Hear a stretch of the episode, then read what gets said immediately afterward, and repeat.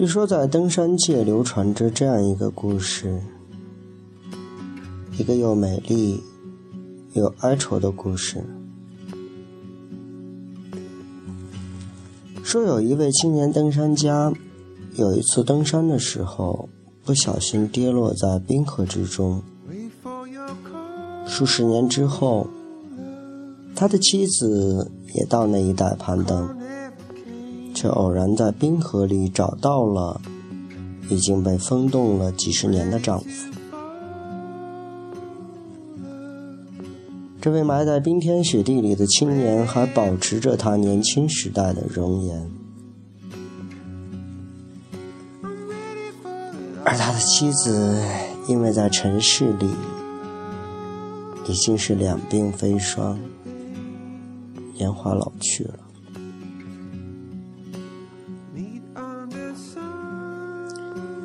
我第一次听到这个故事时，整个胸腔都震动了起来。它是那么的简短，那么有力的说出了人处在时间和空间之中，确实是那样的渺小，有许多机缘巧遇，正如同在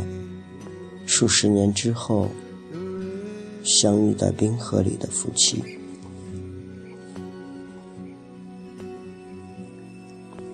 有时候想想，时间和空间这两道为人生之紧的锁子，他们的穿梭来去，竟是那样的无情。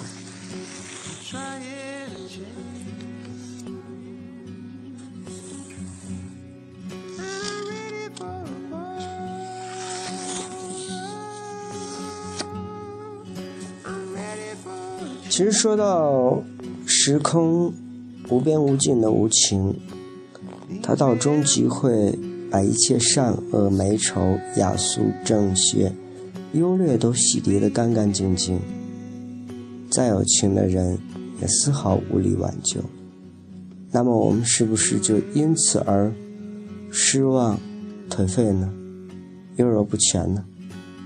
是不是就坐等着那些时空的变化呢？我觉得大可不必。人的生命虽然渺小短暂，但它更像是一扇晴窗，是由自己小的心眼里来照见那些大的世界。一扇晴窗，在面对时空的流变时，飞进来春花就有春花，飘进来萤火就有萤火，传进秋声就来了秋声，沁进冬寒就有了冬寒，闯进来情爱就有了情爱，刺进来忧伤就有了忧伤。一任什么事物到了我们的晴窗，都能让我们更真切地去体验那些生命的深味。有的人种花是为了图利，有的人种花是为了无聊。我们不要成为这样的人，要真爱花才去种花，只有用爱去换时空